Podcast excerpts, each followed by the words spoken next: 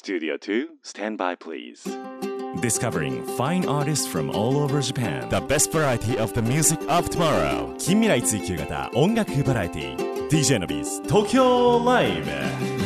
DJ のビーズ東京ライブメインパーソナリティの DJ のビーです。この番組は確かな音楽性を持ったインディペンデントアーティストに DJ の B 自らが出演交渉し、明日の日本の音楽シーンを描き出す近未来追求型音楽バラエティです。アーティストの人間性に迫る打ち合わせなしのトークとファン目線の選曲でお届けをしてまいります。この番組は兵庫県西宮市桜 FM をキーステーションに FM 根室、FM ビュー、FM トナミ、FM 七子、丹南夢レディオ、富山シティ FM、 鶴ヶ FM ハーバーステーション、 FM 松本、宮ヶ瀬レイクサイド FM、 ハワイホノルルケーズレディオ、東京 FM ミュージックバードを経由して59局ネットでお届けをしてまいります。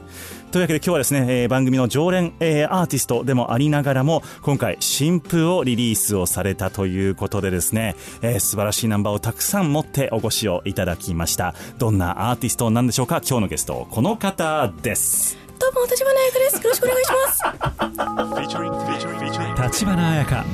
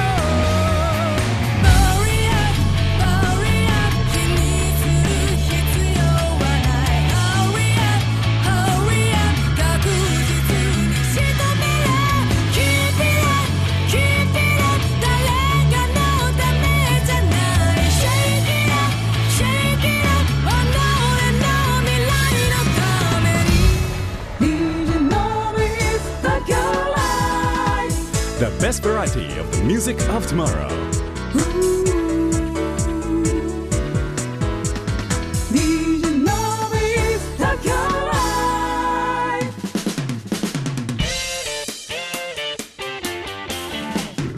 DJ のビーズ Tokyo Live へようこそ。今日のゲスト立花彩香さんです。よろしくお願いいたします。よろしくお願いします。どうしました？なんか急に。いやなんか常連って言っていただいてたんで、ちょっともう聞き飽きてる人いるかなと思って変えてみました。なるほどね。なんか全然違う人来たんかなと思われた方はなんか今日ねツイッター見て来てくださった方なんかあれなんか間違えたかなチャンネルみたいに思われてる方いらっしゃると思いますけれども、立花彩香さんでございます。よろしくお願いいたします。よろしくお願いします。いやもうこの番組で立花彩香が出るって言ってもツイッターがざわつくんですよね。本当ですか？やばいぞ立花彩香が喋るぞみたいな。なんか多分あんまそのペラペラ喋るイメージがないんでしょうね立花さんに。そうですね。羨ましいですけどね。苦手なんで。いやいやいや。むしろそれで食ってる感ありますよ。いやいやいやいや本当に。そんなことはないです。というわけで立花彩香さんにいつぶりですかね。去年。あそうです。去年ちょうどメジャーデビューミニアルバムを出した時だったと思います。メジャーデビューをされまして、まあ、基本的にこの番組はメジャーアーティストあんまり扱わないんですけれども、もう立花さんはまあ例外中の例外ですよね。ありがとうございます。そういう意味でよく来ていただきましたというところで、ですね番組の常連アーティストとしてご紹介をさせていただいているわけではございますけれども、そうは言いつつも立花さんのお名前初めて聞いたというリスナーさんもいらっしゃるかもしれないので、自己紹介というかこんな、活動してますというのを教えていただいてもいいでしょうか。はい、熊本県出身の名前は立花彩香と言います。よく間違えられるのが立花彩花と書かれることが多いんですが、立花彩香です。よろしくお願いします。香は香りの方ですね。そうですびっくりしたのいきなり。そうですね、花が2回あるわけないじゃんっていう。そうね、そんなお母さん考えるやろうって思うんですけどね。そうですよね。なんかあんまりないですよね。そういう同じ漢字が2回出てくるっていうのはね。そしたら多分アーティスト名はなはなになったと思います、ね、なるほどね。若干パクリ感出てきますねそうするとね。いやいや本家あそっちが本家。花々でね、いやでもどうですか1年間、まあ、メジャーというところで、立たれてですね勝負をされているわけでございますけれども。そうですね。なんか、みんなからなんか変わったのかって言われるんですけど、特に変わったことはなくて、あらなんか、その周りに人が増えたなっていう感じなだけです。なんかぶっちゃけもう去年ここでねその話をした時に、もうなんか会えるの最後かなと思ってたんですよね。その時がなんか昔よりもこうメジャーのこう、うん、なんだろう、メジャーっていうのがだいぶこう身近になっているというか、なんか高嶺の花ではなくなった感じというか、まあそうといえばそうなのかもしれないんですけどね、うん、まあ立花さんなんかボーンといくかなと思っていやなんかでもあくまでもこう形式上な感じしますけどね、メジャーで形式上、あくまでも形式上、そうなんかこうレーベルを通して CD を出すのがメジャーで、まあ自分で出すのがインディーズっていう。なるほど、はい、なんかその作曲のスタンスみたいなものはあんまり変わってないんですか、それ以降。そういう意味では、あ、でも今回そのさっき言ったみたいに人が増えたっていうところもあって、アレンジが新しい人が入ったりとか、はい、その作曲は私だけじゃなくて違う人と一緒にやったりとかっていうのは増えました、なるほどなるほど、はい、じゃあ本当にいろんな人と関わるようになって。そうですね、新たな1ページ。そう、なんか人と接するのってやっぱり苦手だなっていうのも若干思いました。またまた立花さんの中でも人好きする方じゃないですか。そういう意味ではなんか多分ここで前その恋愛的な話をした時にしました人のことを全く信じれないみたいな話をしたと思うんですよ。この人が本当に私のことを好きなのかが分かりませんみたいな、それ変わらずですか。今だなんかそういう感じがなかなか抜けないというか。いやでもそれこそその世界に入るとですね、はい、まあかっこいい俳優さんとか、アーティストさんとかと関わったりするわけじゃないですか。関わりも増えてきたりするわけじゃないですか、まあ、もう単純に人との関わりが多くなると思うんですけど、はい、そうなるとやっぱりこう立花彩香の理想に近い男性が周りにちらほら見えてきたりとかですね。舘ひろしさんですか。舘ひろしさんですか。舘ひろしさんからそうですか。まだ現れてない。舘彩香になるかもしれない。本当ですね、花がなくなっちゃう。花がなくなってすごい、確かに。あ、舘ひろしさんが理想の。舘ひろしさんが理想ですね。あ、そうなんですね、はい、初めて聞きました今。あ、本当ですか。はい、舘ひろしさんとか、ちょっと亡くなられたんですけど、はい、志村けんさんとか、はいはいはいはい、志村けんさんはこう守ってあげたいタイプ。守ってあげたいタイプまあまあ年上の方がそうなんかそう、年上の男性をこう可愛がりたい。へー、年上って言ってもその5つや6つじゃないですからね、何十個も上の方のを守りたいっていう。守りたいですね、そういうスタイル。あとなんか自分と大きく価値観が違う人と付き合ってみたい。はあ、なるほど。じゃあもう生きた時代が全然違うとか、じゃあもうちょっと年がいけばひょっとしたらすごい下とかっていうえ、高校生みたいな。下はもう無理なんです。一切も無理ですね。へー、ちょっとでもなんか、ちょっとでも同い年ギリ。同い年もギリ、高校の時まではいけたけどって感じです。ああ、そうですか、はい、じゃあ本当にすごい年上が良いと。年上が良いです。あ、じゃあ理想で言うと本当に50代60代からみたいな感じですか、はい、へー、意外がられません、そういうのでも。意外がでもどうなんですかね。もう今の時代はこう年齢差結構ある人多いから。まあね、はい、そうですかそうですかなかなかその辺の話も今日はじゃあ、はい、たっぷりと聞きながらお届けして、答えてもらえない気がしますけども、お届けをしてお届けをしていこうと思いますけれども、はい、とは言いつつも11月の20日ですかね、はい、リリースをされました、はい、Awaken the Deep というアルバム。これはアルバムですね。アルバムですね、はい、どういう意味ですか。まずこれは Awaken the Deep、タイトル的には、はい、深いところから目覚めよっていう意味なんですけど、今回メジャーも経験させていただいた上で、本当に自分がやりたいことというか、自分が歌いたいことだったり、音楽性だったりっていうのを、このコロナで自粛期間がすごい長かった分、考えさせられるところが多くて、はい、その中から生み出した楽曲っていう感じなので、やっとこう本当の自分ってあんまり会いに言いたくないんですけど、本当の自分を目覚めよみたいな。なるほどなるほど。なんかこれじゃあ結構そのコロナの間に作られた曲が多いっていうことですか。収録されてるの全部。そうですね。あ、全部そう、はい、全部。今年に入ってから。そうです、早書きですね。今年めちゃくちゃ作ったんですよ、まだまだあって。へえ。もうそれはもうやっぱりライブもないし、そうですね、発表する場もないからやっぱりはい、もう制作の方にっていう。そうです、もうずっと制作してました。ちなみに何曲ぐらいできたんですか今年。多分20曲ぐらいですか。それでもそんなに多くはないんですけど。音楽性ってちょっとずつ変わってます。そういう意味ではなんか変わったっていうよりも変えてみたっていう方が合ってるかも。あえて、はい、なぜ。なんかやっぱりこう流行りの音楽をやってみたりとか、例えば今流行ってる打ち込み系だったりとか、あとは楽曲もすごいポップスに寄せたり、めちゃくちゃハードに寄せたりっていうのをいろいろやってみて、なんか本当に自分が歌ってて気持ちいいのってどれだろうとか、何が歌いたいんだろうっていうのを探すためにいろんな曲を作りました。んでその中からこうバシッときたやつが6曲入っている、そうですね、という感じなんですかね、はい、なるほど。なんか立花彩香といえば、はい、立って、シンセキーボードを弾いて、はい、弾き語りで歌う、うんうん、睨みつけながらっていうイメージがすごく強いんですけども、はい、そこからはじゃあちょっとずつ音楽性が変わってきている。そうですね、睨みつけはもしかしたら変わらないかもしれないんですけど、うんうんうん、最近は割とバンドが多いですね。あ、なるほどなるほど、はい、それはやっぱり意図的にもバンドサウンドに一旦やってみようということで、はい、今日ちょっとね以前から番組を聞いていらっしゃる方で、はい、あ、橘さんねって思ってらっしゃる方は随分変わったなって思われるところもそうかもあるんじゃないかなとちょっと思っております。はい、はい、今回のじゃあ、アルバム全体のコンセプトとしてはやっぱりそのコロナ禍で出てきてきた曲たちを、はい、の中から珠玉のものをということだと思うんですけれども、はい、音作り的には何かこだわりポイントみたいなのありますか？そうですね、結構、うん、まあ楽曲が結構バラエティに富んでるんですけれども、はい、まあ、その中でもコロナの中で結構こううつうつとした日々が続いている中で、うん、ACDC を初めて聞いたんですよ。 ACDC を初めて聞いた初めて聞いてハードロックの名前は知ってたんですけど、はいはいはい、知らなくてなんでだったか忘れたんですけど Spotify で多分いろんな音楽を聴いてる中で出会いがね、はい、うん、バックインブラックっていう曲があるんですけど、ありますあります、そのギターの最初が始まった瞬間にこう鳥肌が立って、へでなんかもう聴いていくうちになんかすごく気持ちがなんか爽快になっていくというか、あ、もうこれだなっていうのにすごい気づいて、うん、そこから私ハードロックやってみたいなっていうのにたどり着いて、でその中からも、うん、今の人でもこう聴いて聴きやすいようなハードロックっていうのを目指してやったので、うん、結構ギターの生音だったり、うん、ドラムとか生音に近い音っていうのを、うん、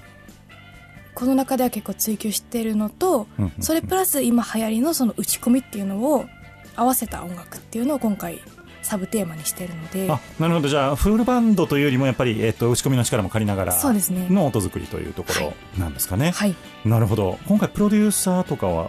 あ、ジョニー、そうですね、柳川さん、今まで作っていただいている方で、うん、ジョニーさんももともとハードロックがすごい好きだったので、うん、なるほど、はい、今回じゃあもう橘さんがそんな曲持ってきてやろうよみたいな、分かってきたね橘さんみたいなそういうところなんですよね、はい、なるほど。じゃあ、今回ちょっとガラッと音の感じがね変わっていくというところもちょっと味わっていただきながらお届けをしていきたいと思っておりますが、はい、まず最初にお届けをしてまいりますのがリードチューンにもなっております真夜中のセイドという曲でございます、はい、どういう曲でしょうか？これはまあ本当にもう真夜中に作った曲なんですけど、うん、真夜中って結構ネガティブになりがちなことが多いと思うんですよ。思いますね。そうですね。明日のことだったり未来のことだったり、うん、はい、まあ、失敗を思い出したりとか、うん、でもなんか、まあ、今回コロナがあって思ったのが自分たちには意外と時間がないんだなっていう、その、まあ、普通に生きていれば、まあ、何十年って生きるとは思うんですけど、うん、まあ、必ず終わりが来るしその終わりもそう遠くはないなっていうのに気づいて、結構死というものが意外と近いんだなっていうのになんか気づいた中で、この悩んでる真夜中ももっとこう精度を高めて悩めていけばもしかしたら明日何か思いっきり違うことができるかもしれないというか、うん、なんか真夜中の密度を上げたいなというか。なるほど。難しいんですけどもう24時間をもっともっと長くギュッとしてみて、まあ、いわゆるあんまりこう無駄にしたくないというか。なるほど、まあ、焦りをいい風に捉えたような楽曲ですね。お届けをしてまいりましょう。橘彩香さんのナンバーです。真夜中の聖堂。眠れずにそっとベッド抜け出す。開けた冷蔵庫の明かり少し安堵する。支配してるのは全て。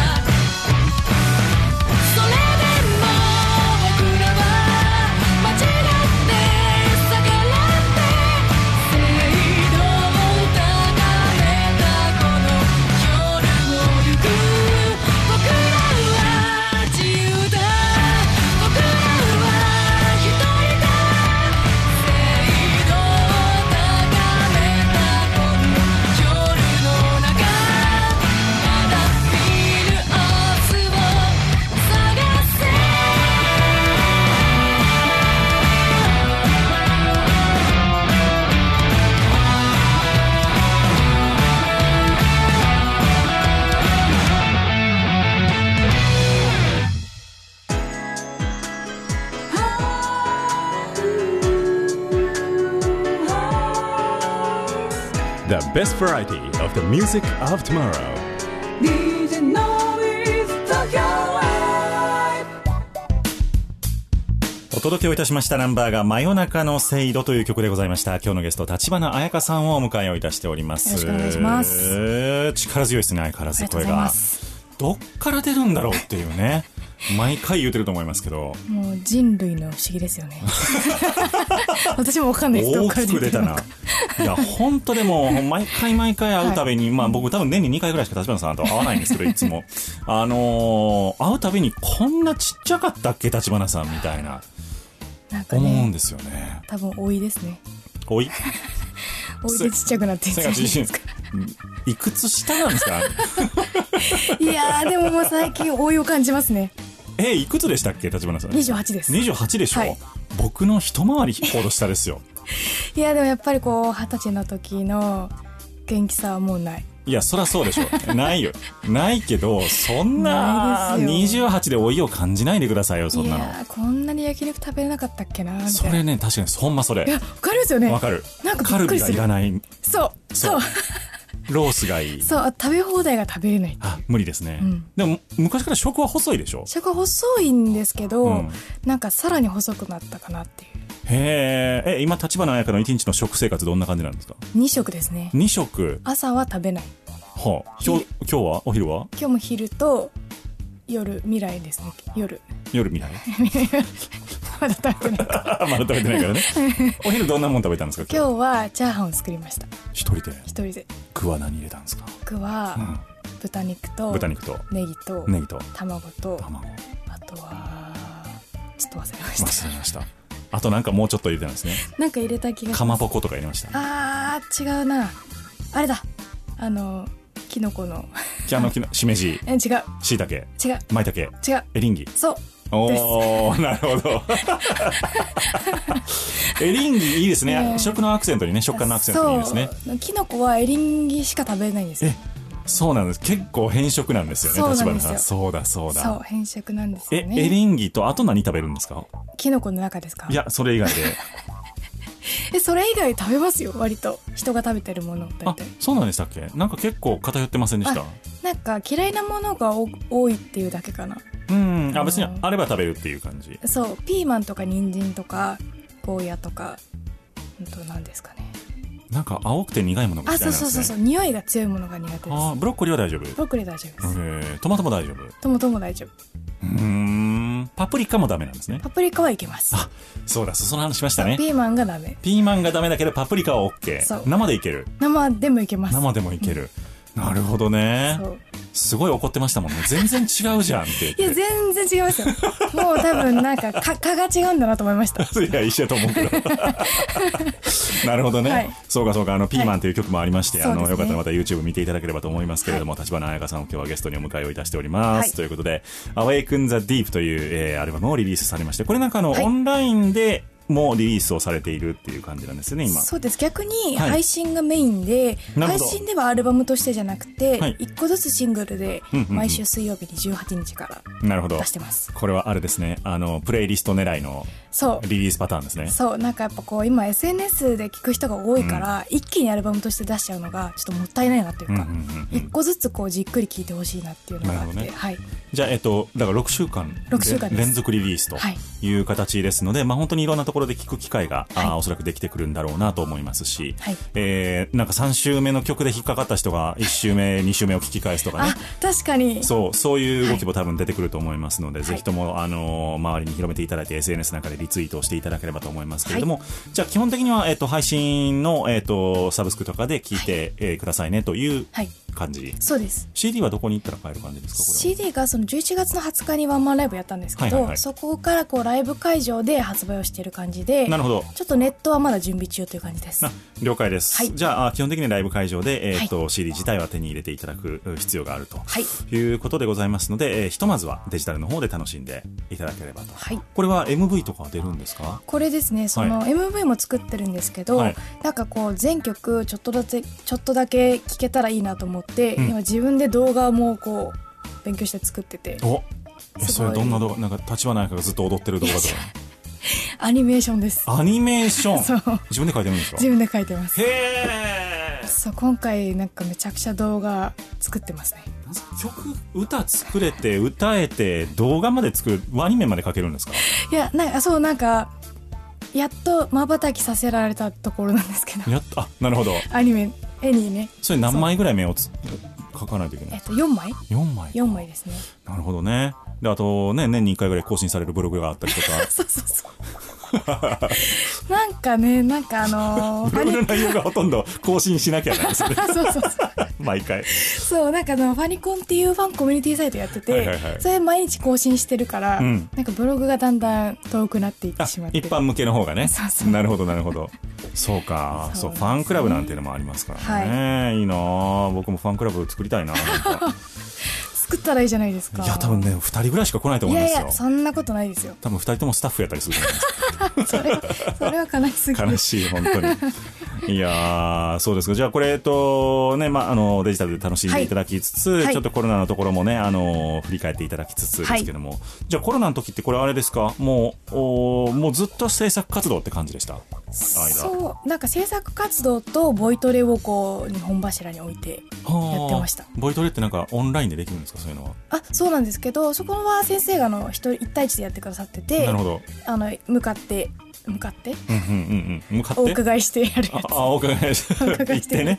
向かってとか右側か左側かみたいな感じになりますけどそうお伺いしてやる行ってねお伺いして、はいじゃあリアルで。そうです。なるほど。声の出し方もじゃあ変わってきてるんですか？もう全然違いますね。へーそうなんか昔結構こう張り上げるというか力いっぱい出すみたいなそういう声が多かった気がするんですけど。そうですねそれを結構長年やってて、うん、その発声障害っていうのになりまして。あそれが多分でも本当に始めて1年ぐらいでなったんですよ、はいはいはい、でずっとそれを患ってて、うん、で今回まあすごく長くお休みだったじゃないですかコロナがあったんで、うん、なんかこれを機になんか直せたらもっとパワーアップできるだろうなと思っていろいろ調べてで見つけた先生のところに行き始めてからもう全然変わりました。なるほど、はい、じゃあ前みたいにその力いっぱい力任せてみたいなことはせずですね。というよりもそういう風に聞こえるような正しい出し方というかうんなんで力強さは逆に増えたかなっていう感じがします。なるほどね。なんかちょっとその、力いっぱいのかすれみたいなのがどっかであったんですけど、うん、それが今回ないなと思ってちょっとボーカルを聴かせていただいてて、うん、そういう意味ではすごくこう大人な歌い方にシフトしてきているのかなともそうですね。なんかその先生に言われたのが、うん、力任せに歌うのもありだけどやっぱ寿命が短いとすごく、うん、でまあ歌える期間も多分もうすごく減っちゃうから、うん、長くやるんだったら変えた方がいいよって言われて、うんうんまあ、これを機に変えようかなっていう。なるほどね、はい僕多分なんか初めてぐらいの時に来ていただいた時にそれ大丈夫なんですか声って聞いたことがあって全然大丈夫ですみたいな感じだったんですけどやっぱり徐々に変えざるを得なかった部分はあったってことですね。そうですねもう補えない部分が出てきちゃったんでね、はい、それはやっぱりカルビを食べなくなったからそういうことになってるとかいやでもね多分内臓とかも絶対影響してるんですよ。体全部影響してるんで、はい、なんか歯並びとか、はいはいはい、その内臓の位置とか、うんあとはまあ何姿勢とか内臓の位置が僕今すごい引っかかります。どういうことですか？なんか内臓の位置ってそのやっぱ横隔膜を一番使うじゃないですか、はいはいはい、歌う時に、はい、それで内臓って結構落ちてる人が多くて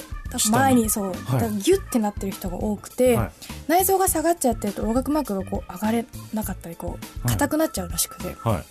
横隔膜の上げ下げができないと結局肺とか喉とかで喋ったり歌ったりしちゃうからもうどんどん喉が悪くなっちゃうっていう。なるほどなるほど。あそのいわゆる腹式呼吸をちゃんとしましょうという意味でのあだから腹筋を鍛えるとかそういうことですか？腹筋もなんか下手に鍛えない方がいいって言われちゃってあそうなんですね、はい、なんか筋トレとかしてるんですか？じゃあ筋トレはその横隔膜の筋トレだけです。横隔膜の筋トレってどうや目に見えないですからね。そうなんですけどなんて言ったらいいか分かんないんですけど、はい、こう寝てちょっとこうやってのびさんしか分かんない、はい、寝てね足をこう膝を立てるんですよ。立てる、はい、で頭だけにしてこう背中を浮かせる。分かりますかねこう。あなるほど膝から胴体にかけてがこう一直線になるように。あそうそうそうそうでそうなるほど。そうなると内臓とかが全部こっちに落ちてくるんですけど頭の方に、上の方にね、はい、でそれを息でこう吸うときに全部押し返すみたいな、はあ、内臓も横隔膜もこうギュッとこっちにって吸ったときにあなるほど、こう、横隔膜がこう頭の方に上がってくるから、それを意識的にお腹の方に押すような、そうそうそう、押しながら吸う感じで、はいはいはいはい、で押したまんま次は吐くっていう、かなり難しいです。でももうあれですね、イメージの問題ですね、そこまでいくとね。そうですね。ね、そうは難しいんですけどね。そんなトレーニングがあるのか、はい、今日ちょっと変えてやってみようと思いますけど。ぜひ。ありがとうございます。ぜひ。なるほどね。はい、じゃあそうやってこう横隔膜を鍛えつつ、こういうのですけどもちょっと変わりつつ、もう呼吸から変えました全部。音楽性も徐々に変わりつつ、はい、なるほど。逆に変わってないことは何ですか？性格？嘘。絶対変わったと思う。そう、本当です。絶対変わったと思う。なんだろう、変えてないの。ちょっと大物アーティスト前としたとこ出てきましたよ。本当ですか？うん、ちょっと感じの自覚みたいな。感じの自覚です。自信みたいなのが。本当ですか？今日ちょっとスタジオの下で歩いてきはるときに、もう全然普通普段この辺通ってらっしゃるメジャーアーティストの方々と同じオーラが見えました。あ、本当ですか？はい。やった。ね。ぜひ皆さん、立花彩香さんは今知っといたらあれですよ、もう来年絶対自慢できますからね。やった、頑張ります。俺知ってたから、おととしからみたいな。ぜひぜひ、はい、続いてお届けするのが、はい、愛にという曲でございます、はい、どういう意味ですか、これは。これがですね、うん、意味というよりも、この中で唯一恋愛曲なんですよ。ほう。で、なんかタクシーの中の曲で、はい、タクシーの中で一人で乗ってる時に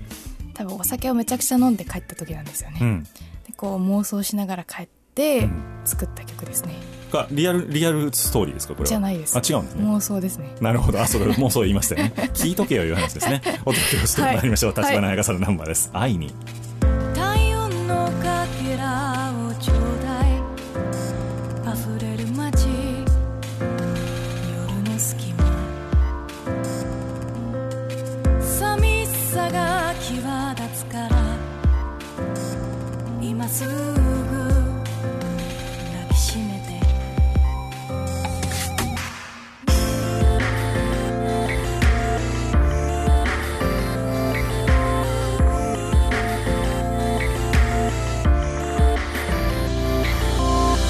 優し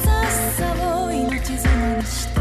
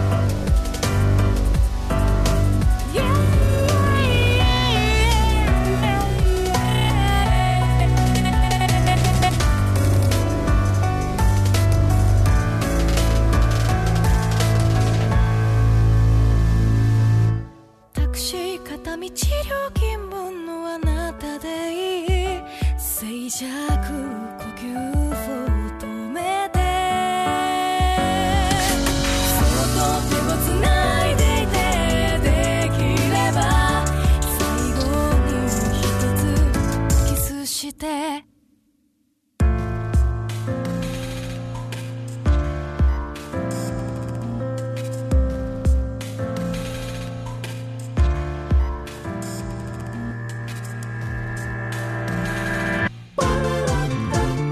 明日の日本の音楽シーンを追求する近未来追求型音楽バラエティ The best variety of the music of tomorrow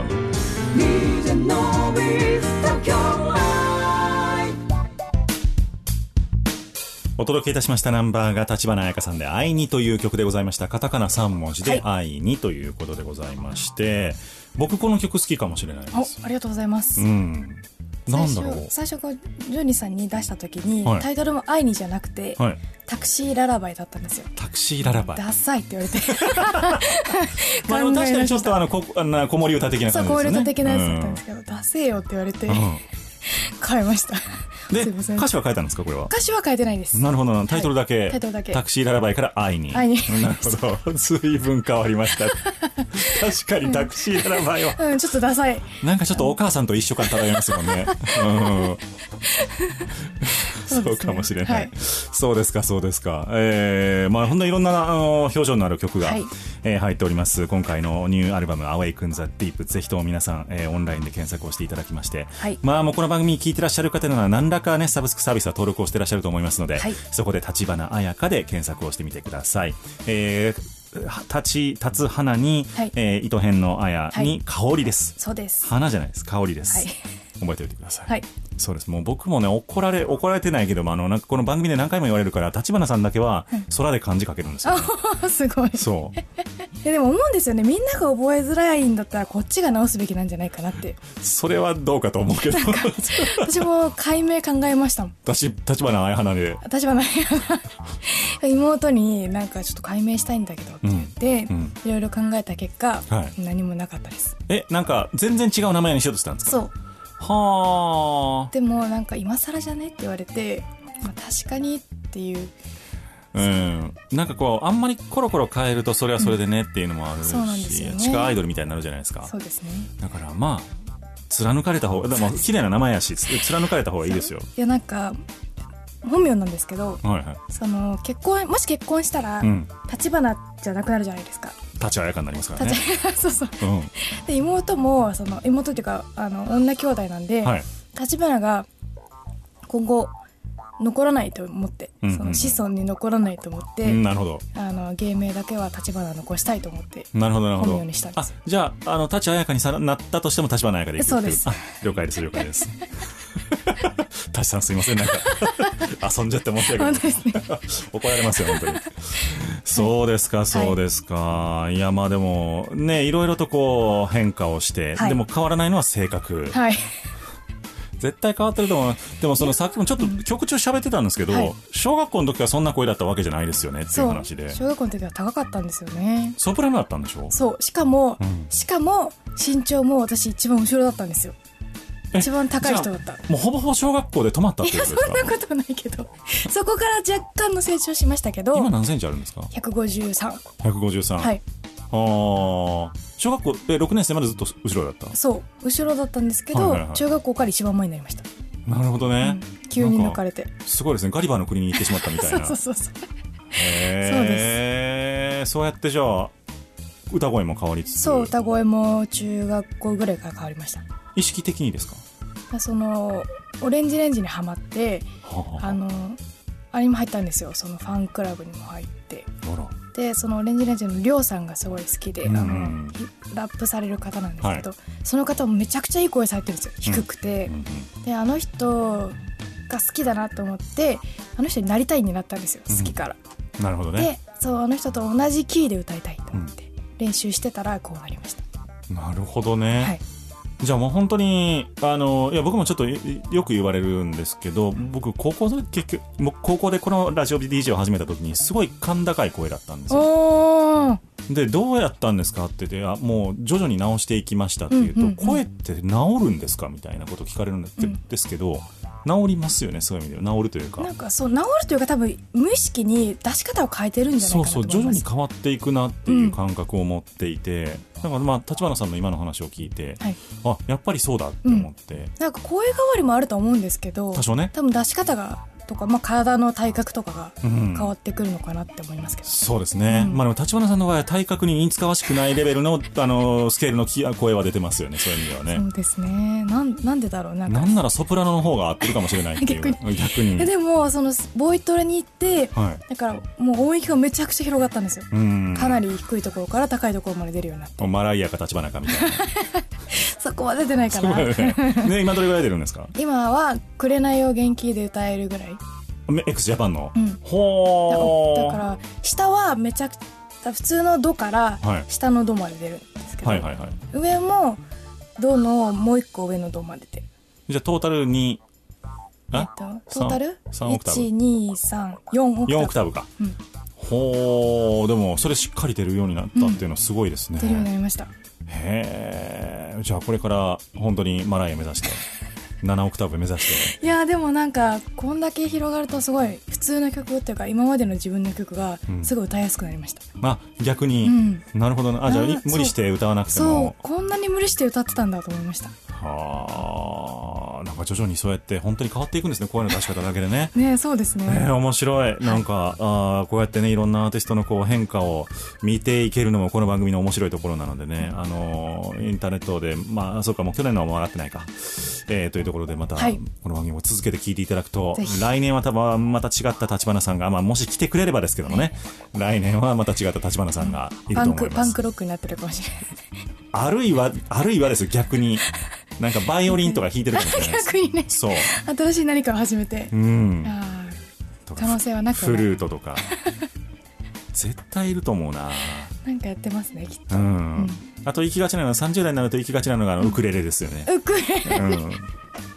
やでもギターはやりたいなって思いました。その絶対似合うと思いますけどね、ソロをいつか弾きたい。この、ハードロックの方面に行くならエレキ弾けたらめっちゃかっこいいと思いますけど ね、エレキはね、弾きたいんですけどね。立花彩香エレキ弾いてたら多分もう惚れるな僕、うん、ね、でもなんか私あれなんですよ、三日坊主だからすぐ飽きちゃう。いやでも好きなことは続くでしょ。なんか好きなこともコロコロ変わるから、うーん、なんか本当に長く続いてるのは音楽ぐらいしかないなっていう。3日でやめたこと、最近なんですか？最近やめたのはストレッチですね結構やらなあかんやつやんそれなんかライブが近づくとやるみたいななるほどなるほど。毎日できない。どんなストレッチするんですか？メニューはYouTube のオガトレっていうのをやってます。ほうほうほう、何分ぐらいなんですか？なんかでも10分ぐらいの動画で、はい、肩甲骨周りと首と、はい、あと自律神経みたいな。自律神経まで伸ばせるんですか？そうそうそう。でもだいぶ変わりますよ、肩こりとか。オガトレね。オガトレちょっと今日書いてやってみよう、はい、そう、肩がね、肩甲骨が、あ、ぜひおすすめです。1回でだいぶ変わります。すごい、うん、ちょっと皆さんオガトレぜひ。なんかモデルさんとかもやってるのを聞いて。へー、女性なんですかそれは？男性です。あ、男性です。じゃあこれちょっと立花さんが今度オガトレの動画に登場するかもしれませんので、登場したいな、ね、オガトレさんよろしくねオガトレさんっていうからよろしくお願いいたします、はい。まあでも立花さん YouTube の配信とかやんないんですか？逆に YouTube の配信自体はあんまりやらないですね。MV を上げていくというところでございまして、はい、今から聴き始めたというリスナーの皆様、Awaken the Deep アルバムをリリースをされました立花彩香さんです、はい。CD としては、手売り現在はのみということなんですけれども、はい、オンラインの方で6曲全部、はい、順次11月の18日からですかね、はい、配信が始まっているということでございまして、驚きの変化を見ていただければというふうに思っております、はい。で、ライブとしては11月の20日にですね、はい、リリースワンマンライブが開催された、はい、ということでございまして、放送日時点では過去のことにはなっているんですけれども、はい、来年年が変わりまして、はい、2月の12日、はい、バレンタインイブイブですねにワンマンですか？これは、はい、ワンマンライブがスターラウンジであります。なるほど、はい、言っちゃって大丈夫なんですね？大丈夫です。お、11月20日に言う予定なんでおめでとうございます渋谷のスターラウンジ、はい、はい、1階の方ですよね、スターラウンジ。1階ですね。そうですよね、はい。ああ、いい箱ですね、あそこはまた。なんかまあちょっとずつ、まあ、コロナがまだ落ち着いてるか分かんないんですけど、まあ、規模を少しずつ大きくしていけたらなの第2弾で。なるほど、はい、スターラウンジで。じゃあ次スターラウンジで、はい、その次はじゃあゼップもう外かなって。外多摩川河川敷的なやつですか。確かにね、夏に一人フェス密にならないですからね。うん、あのジャイアンみたいにならないよね。みかん箱の上で歌ってるみたいな、ね、そうですか、はい、そうです。本当に夢は大きくでございますので、はい、ぜひとも橘彩香さんを応援してみてください、はい。そして MV なんかはYouTube にいくつか上がっておりますので、はい、橘彩香さんで検索をしていただきまして、ぜひともご覧いただければというふうに思っております、はい。続いてのナンバーでございますけれども、消費次元、はい、これは消費期限のその下が次元になってるっていう感じですけども、そうですね。どういう意味ですかこれは。これもまあ真夜中とちょっと近いんですけど、はい、やっぱりこう制限がもうある中で生きていかなきゃいけないっていうところで、どれだけ自分に自分を消費できていくかというか、うんうんうん、まあ、人に消費されたくないなというか、うん、難しいですね。自分で自分のことを もっとこう使っていきたいと、消費していきたいなっていう主導権を握りたい。そう、夜中に冷蔵庫開けて、うん、卵に貼ってある賞味期限のシールを見ながら作りました。でも卵じゃあ消費しちゃった感じじゃないですかこれ。うん、自分はダメだけど卵はいいのか、まあ、その話はいいや。お届けをしてまいりましょう。橘彩香さんで消費次元。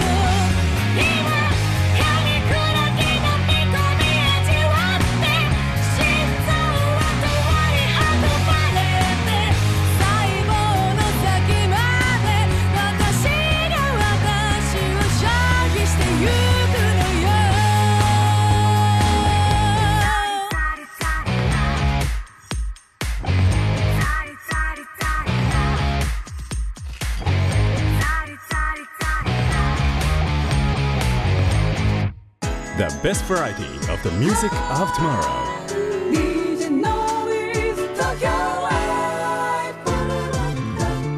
明日の日本の音楽シーンを追求する近未来追求型音楽バラエティ。お届けしたナンバーが橘彩香さんのナンバーで消費次元という曲でございました、はい。なんかこれもやっぱりモチーフが印象的なハードロックのナンバーでございましたけれども、はい、いやーでもね、去年のそのメジャーデビューっていうところから、はい、今年また1年後にね、新作が届けられ、はい、なんか1年に1枚作っていこうかなみたいな感じなんで、そんなこともなく、あでも今までずっと1年に1個作ってきたので今回もやりたいなっていう。なるほど、はい、だまた来年ひょっとしたらそうですね、うん、まあ1回は出したいなっていう。なるほど、はい、そして DJ のビス東京ライブに出てくれるかもしれない出たいです。ありがとうございます。出たいです。また番組があるかっていう問題がついて、ね、いやあるでしょう。いや本当そればっかりは分かんないんですよ。いやでもねこればっかりは、いやもう下手したらもう次 NHK とかに出るかもしれないですね。いや NHK でこのトークできますいや分かんないですよ。名前もプロフェッショナルに変わってるかもしれない。なるほどなるほどずっと探してた立花はいいですね。いやいやいや、それはそっちでやってください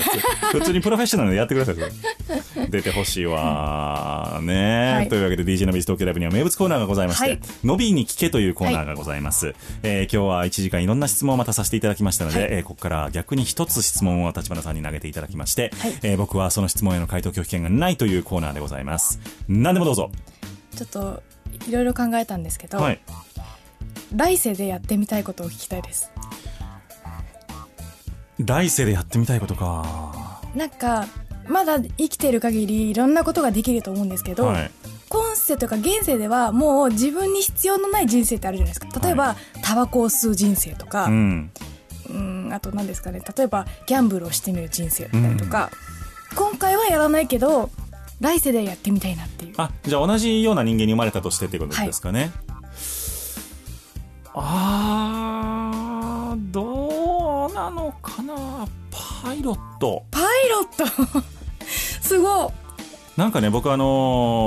落ちたんですけど、はい、アナウンサーの試験を大学出た時、うんうん、受けたの就職試験で、はい、で全部片っ端から落ちたんですけど、うんうん、でもそのアナウンサーの試験で結構始まるのが早いんですよ、うん、でその前になんかどっか練習で受けとかなって思って、うん、で一番早いのって航空会社、当時はね航空会社の自社養成パイロットの採用なんですよ。へー、それ多分3年生の夏ぐらいから始まるんですよね、うんうんうん、であじゃあこれを受けようと思って、で当時は全くパイロットなんかになる気なくて興味もなかった、うん、まあ、こんなん言うたら失礼ですけど、はい、で受けさせていただいても日本のね2大航空会社のどっちかを受けさせていただいたわけですよ、はい、でしたら意外とまあ一次試験はまあ筆記でまあ受かりましたと、うんうん、二次面接も受かりました、うん、あれ6次試験まであるんですね。長っ。で3時4時5時まで行って、すごいじゃないですか。いやこれ俺ひょっとしたらこのパイロットになるんちゃうかみたいなで6時で落ちたんですけど、でもやっぱりその現役のパイロットさんのお話聞かせていただいたりとか、そのフライトシミュレーター の、うんうんうん、ガチのやつじゃないですけど、はい、練習用のやつで適性を見ていただいたりとかしているうちにこれちょっとおもろいかもって思ったんですよ。でそこからやっぱりまあなる気はあんまりなかったので、うん、別にそこから続けてトレーニングとかしてないんですけど、うんうん、なんかあのままいっとったらそれはそれでおもろい人生やったかもなってちょっとどっかで思う時はあるんですよね。分岐点ですね。そう。へー。だから最終試験で僕が高所恐怖症っていうのがバレてなかったら言ってたかもしれないです。それ最初からダメじゃないですかよく受けましたよねそして今ちょっと苦しんでいたかもしれないです本当ですね。そう、そうかパイロットか。そうなんですよ。ありですね。意外と心理テストでバレるんですね、高所恐怖症とかって。そうなんですか、はい、いや心理テストでバレるんですか。うん、なんか紙にインク垂らして、うん、こうパタって2つに折って開いたような絵を見て何に見えますかみたいなテストがあるんですけど、それ何枚も何枚も見せられたりとか、うん、いろんなこう試験はあるんですけど、それで出てきたらしいです。すごっ。高所恐怖症ですかみたいな。それは自覚あったんですか。ありました。僕もうジェットコースターとか今で見たっきりなんですよそうなんだ、うん、よく隠していきましたよね。いやよくまあ、そんなやつ受けに来る想定がないんでしょうね多分ねそもそも普通なりたくてくるから。いやそうですよね。そりゃそうそうそう。だから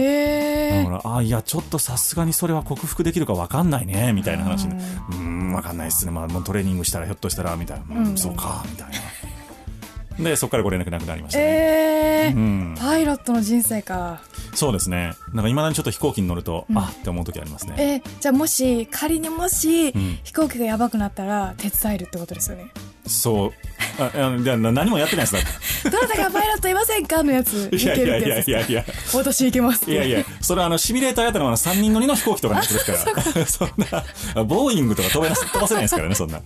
そうかうんそうだからひょっとしたらそのフライトシミュレーターとかああいうの、うん、あるじゃないですか今パソコンのゲームというかソフトとかでああいうのもやってみたらすごい面白いんだろうなと思います、うん、いけそうですよね意外とこうそうそう飛ばせそう面白そうな気がしますね、うん、ただその現役のパイロットさんが言ってたんですけど、うん、飛んでる時は基本的にコンピューターがやるので、ね、国際線とかってめっちゃやることないよみたいな確かに何十時間ですよね何十時間すごいそうでも一方でもし何か起こったらそれもすぐ対応しないといけないので、うん、やっぱりなんかその切り替え俺できへんなと思ってあきつそうそうなんですね僕集中力もないしでもやめてよかったと思います、ね、逆にうんそうまあ、そんなこんなで DJ になっております、はい、いやでもいいと思います DJ、はい、立花さんは私ですか、うん、私はあれですペットのブリーダーペットのブリーダーやってみたい犬猫とかうんうんあでも猫飼ってるんですね今ねそう猫飼ってて枝豆ちゃんなんかもっと動物と心を通わせる人になりたかったなっていうへーなんかよくというかたまにあるじゃないその動物の声が聞けるとか、はいはいはい、ペットセラピーとか、うんうん、なんかこう今は音楽に携わってますけどなんか職業体験とかはペットショップに行ってたんですよ、うんうん、なんかトリマーとかそういうのになりたくて、うん、だからなんか来世はペット関係の仕事とかやりたいなっていうなるほどね、うん、面白い あるんですねやっぱりみんなそのちょっとペット、ね、なんか最初の夢が最初の夢はスパイですけどスパイはなりたかったスパイとアリの科学者になりたかったんですよアリの科学者そうアリがなんて喋ってるかを分かる機会を発明したくてまあでもなんかそれもブリーダーに通ずるものがありますよねちょっとね人の心を読みたかったんだと思いますなるほどね、はい、あじゃあ結局そのなんか生き物人間も含めた生き物の、うん、が何を考えてどう行動してるかみたいなのにちょっと、うん、そうそうそうそうやっぱり興味が根源的にある生物の不思議なるほどね知りたかったですね、うん、でも僕は DJ とパイロットは何の関係もないな多分、ね、でもなんか正反対じゃないですけど全然違う職種ですよね、うん、そうですね、うん、なんかこう何かをやり続けないといけないっていうところですかね、うんうんうん、ひょっとしたらね確かにうん何かを回し続けないといけない確かにそう言われたらひょっとしたら何かねラジオもね緊急事態が起きたらピーって入れなきゃいけないですからねそう何かがあるかもしれない立花さんが今から何言い始めるか分かんないですから本当にそういう意味では面白い人生になったかもしれない、うんうん、あその考え方面白いですね確かにいい質問ありがとうございました立花彩香さんをゲストにお迎えいたしました、はい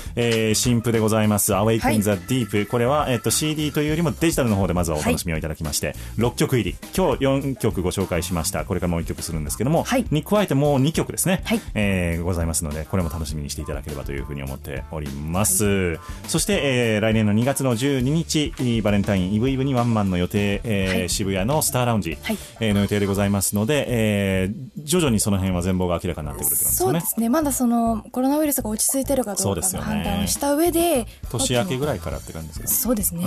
んはいじゃあ SNS などをウォッチしていただければというふうに思っております立花彩香さんで検索をしてみてください、はい、ラストのナンバーでございますがミスターエースという曲でございます、はい、どういう曲でしょうこれはですねドラえもんの出来すぎくんっているじゃないですか、はあ彼の心の中を歌いたくて彼は真面目じゃないですか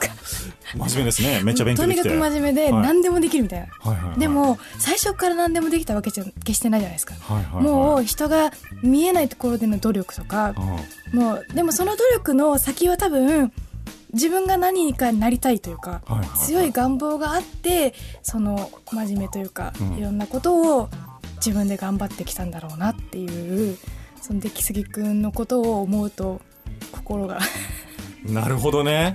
真剣にそれを考えたことはなかったですけどそうだからエースっていうのもその海外でのドラえもんでの出来すぎくんの名前なんですよあそうなんですねエースって呼ばれててへーそうでもねエースをこう維持するにやっぱり ね相当な努力が必要なんだろうなっていう呼ばれてみたいミスターエースでお別れでございます、はい。今日はですねオンエアで聞いてくださっている方は来週月曜日の午前0時からダウンロード版の配信が始まってまいりますが、その中におまけトークというのもございましてですね、はい、今日の番組で語れなかったあんなことやこんなことを僕は立花さんにぶつけてみたいと思っておりますので、はい、そちらも楽しみにしていただきたいと思います。ホームページアドレス http://e-nobby.com e-nobby.com で皆様のアクセスをお待ちいたしております。今日のゲスト立花彩香さんでした。ありがとうございました。ありがとうございました。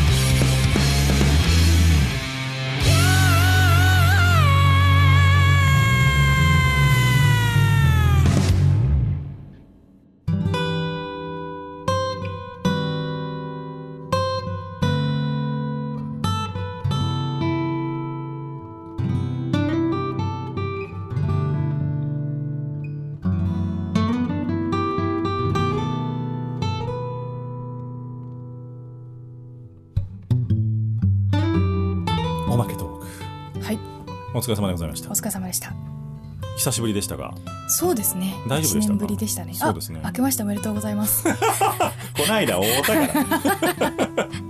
やここはね、1年ぶりなんで。そうですよ。もう言うて、はい、あとあっちゅう間ですよ。もう年のせい。そうですね、もう12月半ばですから。でもつい先日、はい、おみくじを引いたんですよ。はあ。あと1ヶ月の運を占いたくて。どうでした？吉でした。吉か。そう。しかもこの先の吉凶は。己の行いによるって書いてあった。コメントしづらいなあ。 それおみくじの意味だお前次第だみたいな言われて。それいくら払ったんですか？100円。ほんま無駄にしましたね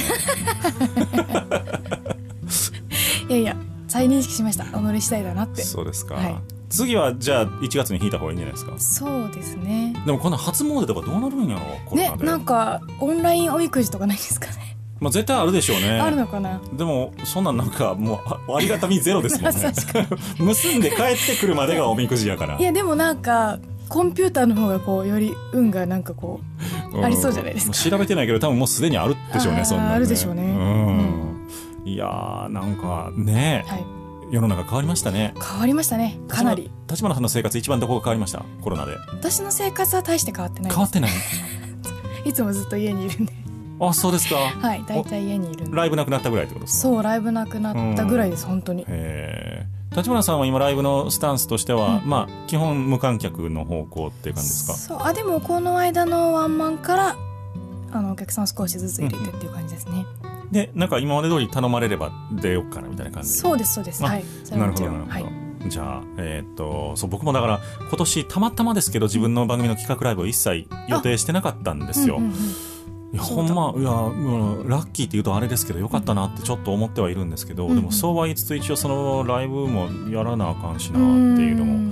あって、うん、だからとにかくワクチンはよって感じですね。なんか場所難しいですよね。そうなんですよ。なんかあんまり大きいところだとやっぱ半分しか入らないからそういくら頑張っても黒字にならないっていう。でもあれよくわかんないですけど一方でなんか横浜スタジアムとか東京ドームとかでガンガン入れてるじゃないですか、うん、人半分どころかみたいな、うん、いやそっちが大きいやったらライブハウスも OK ちゃうんみたいなちょっと思ったりしますけど ね。なんかイベントは割と OK だけどライブが NG みたいな。そうなんかライブみんな何やと思ってるみんなで大合唱するとでも思ってるのかなと。本当にまあでもどうなんですかね。ライブハウスもイベントは換気できるようになってるじゃないですか、うん、大きいところは、はいはいはい、でも普通のライブハウスはやっぱ意外と飲食店としてやっぱ扱われてるから、ね、そこって言われてますね。そのでっかいところでできてライブハウスでできない理由が、まあ、そうですね、まあ、これまでもある意味ではそこ、まあ、このほんまここでしか言えないんですけど、うん、ある意味ではそこ抜け穴だったわけで、ライブハウスの許可という意味ではそうですね。まあまあそれが裏目に出てるといえばそうなのかもしれないけれどもそう、うんまあ、でもまああとは上がっていくだけかなっていう感じしますけどね。そうであってほしい、うん、この第3波がどうなっているのかいくのか分かんないですけどね、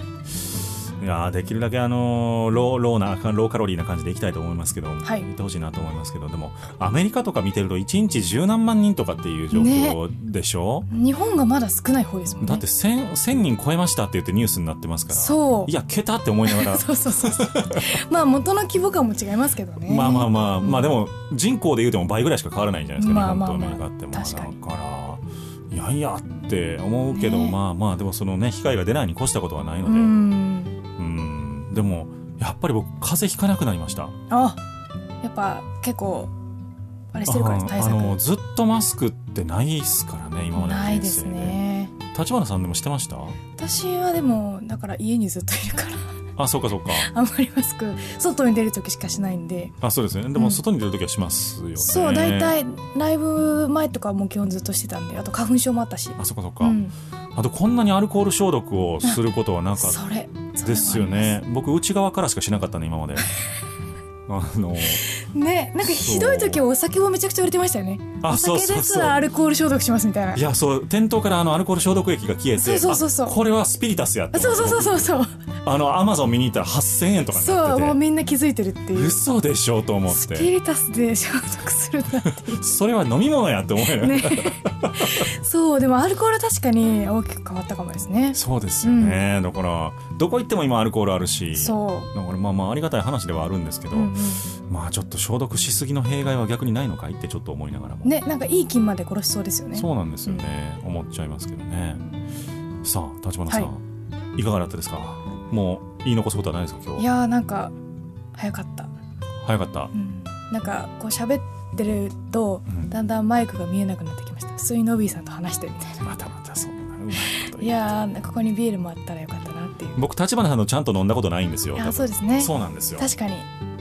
人と基本2人で飲まないからいや2人じゃなくて全然いいんですけどだからこのちょっと年末あの人とか小川徹とか誘ってちょっとあ面識あります？ありますあります。そういう名言会多分あるんでピアノの方ですよね。そうですそうです、うんうん、ピアノの変なおじさんめっちゃうまいなって思ってました。そうなんですよね。井上緑君かなんかの弾いてらっしゃった時に見て、はいはいはい、すげえいいなと思いましたね。あの顔でね、うん、本当にいやいや小川さんはサラリーマンでもありアーティストでもあるので、はい、そんなちょっと共通点あるんですよね、そういうところが、うんうんうんはい、じゃあちょっと誘います、またぜひぜひ、はいはい、というわけで、はい、なんでこの飲み会の約束をして終わるの毎回ここで何か約束してる気がしますで実現しないんですよ今回はやりましょうぜひぜひ、はいはい、というわけで今日は橘彩香さんをゲストにお迎えいたしました、はい、またぜひお越しいただければと思います。ありがとうございました。ありがとうございました。